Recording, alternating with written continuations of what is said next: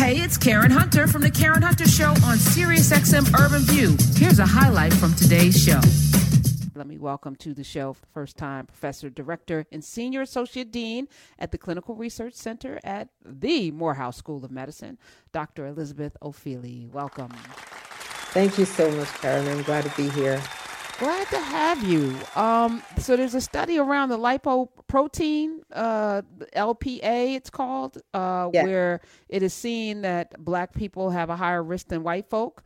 Um, I got into a conversation last Wednesday with someone about about this very thing. That medicine, in its attempt to try to be, you know, um, non-diverse, you know, diverse and whatever, they treat every patient the same, and yes. we're not the same, you know and that's the this is the one area where we need to lean in like black people with sickle cell or you know there's certain diseases that are you know germane to folk born in the middle east. There yep. you know there's certain things the way our blood you know the, the, the thickness of our bones versus that you yes. know all of that has to be looked at when you're testing medicine.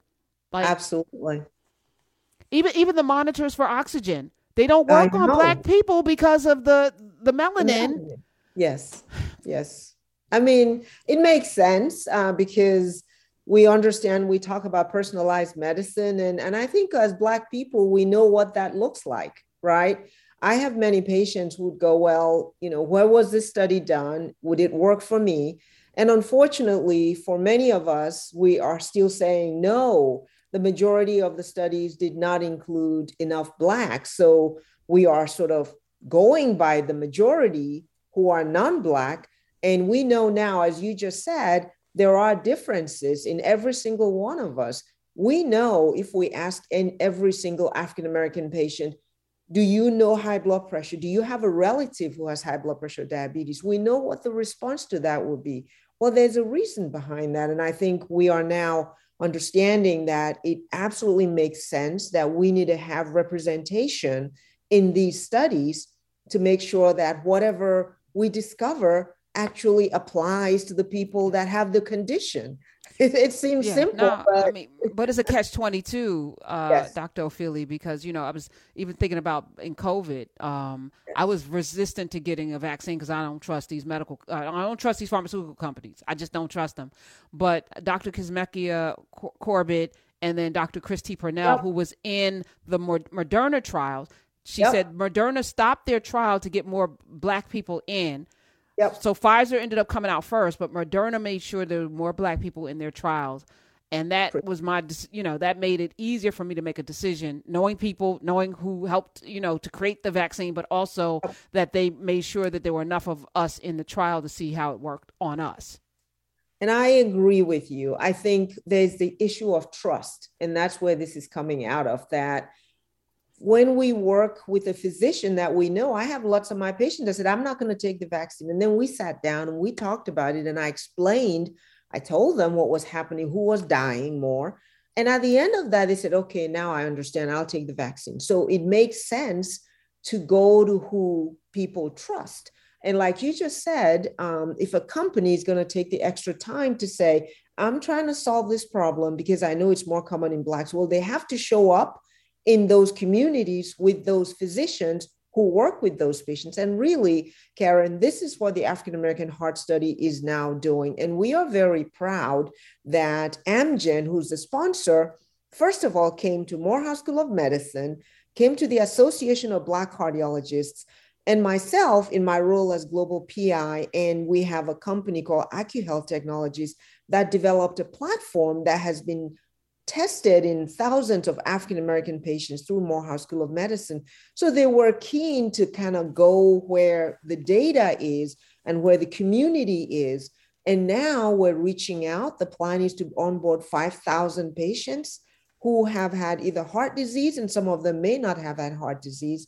But the biggest message we're sending here, Karen, is there is an opportunity to be a part of changing this trajectory. We cannot keep saying, um, we don't have we don't know if medicines work well in us and then we don't participate in the studies so i'm right. i'm so glad that you're you know approaching this like this and you don't want to be a guinea pig on the other side, meaning when you yeah. need it, you don't know if it works. So you are, in essence, are going to be tested on it anyway You're, you're already participating as a as a test person, um, yeah. Dr. Ofili. So walk us through if if people um, and again they can have heart issues or a history of heart issues or or be perfectly healthy to be a part of the right. study. What what right. what are you looking for in participants?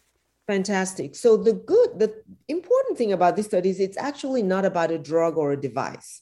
Right now, the study is saying we know this lipoprotein LP little a is bad. It seems to make the fats, uh, the cholesterol stickier. So you're more likely to have a stroke or have problems with a heart attack. And so we're saying, let's understand why in African American patients we have this. So we are looking it's not a drug, it's what's called an observational study. So it's not a observing forever. For a short period of time, we're going to bring people into the office for one visit and they will be able to get a blood test, they'll be able to get some measurements, and we value their time. We don't want them to just bring them in and say bye-bye.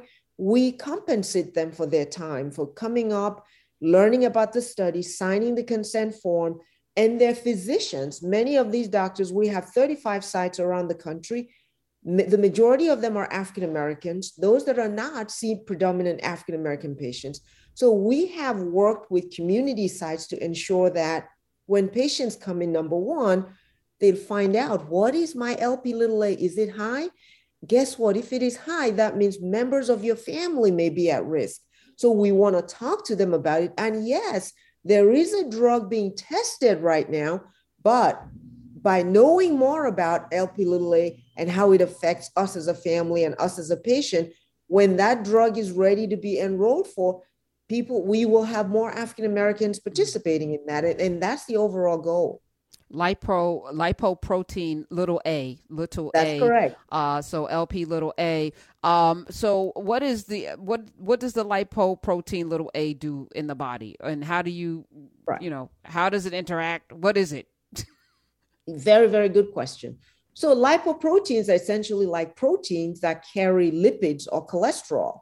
And they have sometimes they're attached to cholesterol particles. Sometimes it's Many people hold know. On, hold on, Dr. Ofili. Are they? Is it something that we're eating? Is it like French fries? If we eat McDonald's mm. French fries, does no. th- so, does that p- bring the lipoprotein into our body? This is such a good question. Unfortunately, or fortunately, it is not necessarily about what we eat or how well we behave. It's actually about how we inherit something from our parents. So there is a genetic uh, link to this. And that's why it's important to understand how that's uh, affecting each one of us. And yes, when we watch the diet, you know, less French fries, it helps with our overall risk for heart disease. So we're still saying do that. But with regard to lipoprotein, it is more of a genetic risk. Okay, so you pretty much need a study to see how prevalent this is in our bodies, in Black people's right. bodies. There's right. a, there's a study that's already been done that says that we're more likely to have this protein, but right. this this study now will confirm that. And um, so I'm on the site now. I'm on a AA for African American Heart Study dot com and it's eligibility so participants must be 18 to 85 so that's a broad swath yeah self identify as black, African American, or of African descent. So that's people with melanin. But yep. does that include Rachel Dolezal? Because she identifies she shouldn't be in this study. I don't think she should be in this study. All right, but uh, I'll, I'll move on. Participants must not have severe kidney disease, stage four or five, and uh, there's other criteria, criteria, but you have to right. uh, submit your information. Okay. Yeah. And people can, it's very easy to navigate that website, can look for themselves and see if they qualify, but also have somebody help if they have, they need to, and their physicians can help them as well. We really, because we're looking for 5,000 patients, we want to make sure um, African Americans or people of African descent know about this study. And it, there's no drug, there's no device, they're giving blood, they're learning about their risk, and then they're getting compensated for their time. Okay. I'm gonna uh, raise this, uh, and and it says if you want to leave at any time you can. So there's no, um, you know, there is an eyebrow up, you know, because somebody, yeah. you know, we just celebrated, or we, we, I don't know if we celebrated, or finally the family of Henrietta Lacks yes. were, were were compensated for the yes. 40 plus years of using their mom's cells to the tune of billions of dollars, billions and yep. billions of dollars in the medical yep. field, uh, and they got nothing. Yep. There's yep. always that, you know. So who's gonna profit from this, Doctor yes. Feely? So I think there's no question that when we're trying to find advances, somebody steps up to the table and says, I want to look at this. And, you know, industry will say, we have a potential drug there. Lots and lots of many years and dollars spent to bring these drugs to the market. We have known about LP little a for over 30, 40 years. No drug has been tested. And now we have an opportunity. So, yes, I think whoever there I think, at least two companies that I know of that are looking for a potential uh, th- therapeutic um, approach to this. But what I will say is when we have disease, we have to find a way to advance the science to treat it. And yes, we do reward scientists, pharmaceutical companies, providers who are involved in medicine. But I think it is not about the profit in this case. It is about the knowledge that we need to have. And I 100% agree with you that the Henrietta Lacks and then many, many other cases, whenever there is not enough of an informed consent process, that's when we have an issue. But when people are coming in and they're reading the consent and it's telling them, this is who sponsored it, this is what they stand to gain, but this is why you're participating and this is what you stand to gain, then that informed consent process is what levels the playing field, I think, in my opinion. Okay. Also, because I heard this a lot with the vaccine, Tuskegee, you know, that kept coming up. And I was thinking about Tuskegee the other day because how insidious is it to go into the community and have at Tuskegee, one of the blackest yep. places on earth for black people, trustworthy nurses, black people black yep. men thought they were being treated and they were just being studied and left to die. And I just think about they they always use us as an entry point to get yes. to us. Yes. You know. Yes. And so I'm I'm I'm no, you know, I'm protective of, of my peoples. I think. I think those are very good questions. And that is why when we started this study, we had some things built in. We said, for example, it's an observational study. They come in the office, the one visit, and then we look to see if they have a higher level of LP little are they going to be more likely to have a heart attack when we bring them in or over the five year, three year period of follow up? But we said, listen, in that time period, while you're testing the drug, if we have a patient that has a high LP little a, we need to offer them that opportunity to be part of the study. They can decide for themselves there's a drug, it's a test drug right now, it's not yet approved. Do you want to be a part of it? And then, whenever that drug gets approved, we want to make sure all of these people who participated in the observation have a chance to say, I want to get access to the drug. To me, I feel that's what the difference is with Tuskegee, because at that time, people were just being looked at and followed up and looked at, and they got the disease and they were still being looked at. That doesn't happen anymore. And I do think, uh, Karen, that you ask very good questions. Nobody should join a clinical trial unless they have a clear understanding of number one. It, it's it's not it's not bad to ask what is in it for me. There's nothing wrong with asking that question. And in this case, our answer would be we are trying to understand how people like you potentially are affected by this lipoprotein. That's what's in it immediately for you and your family members. And then down the road, when we have therapy, that's another thing that's in it. So I think those are legitimate questions and concerns.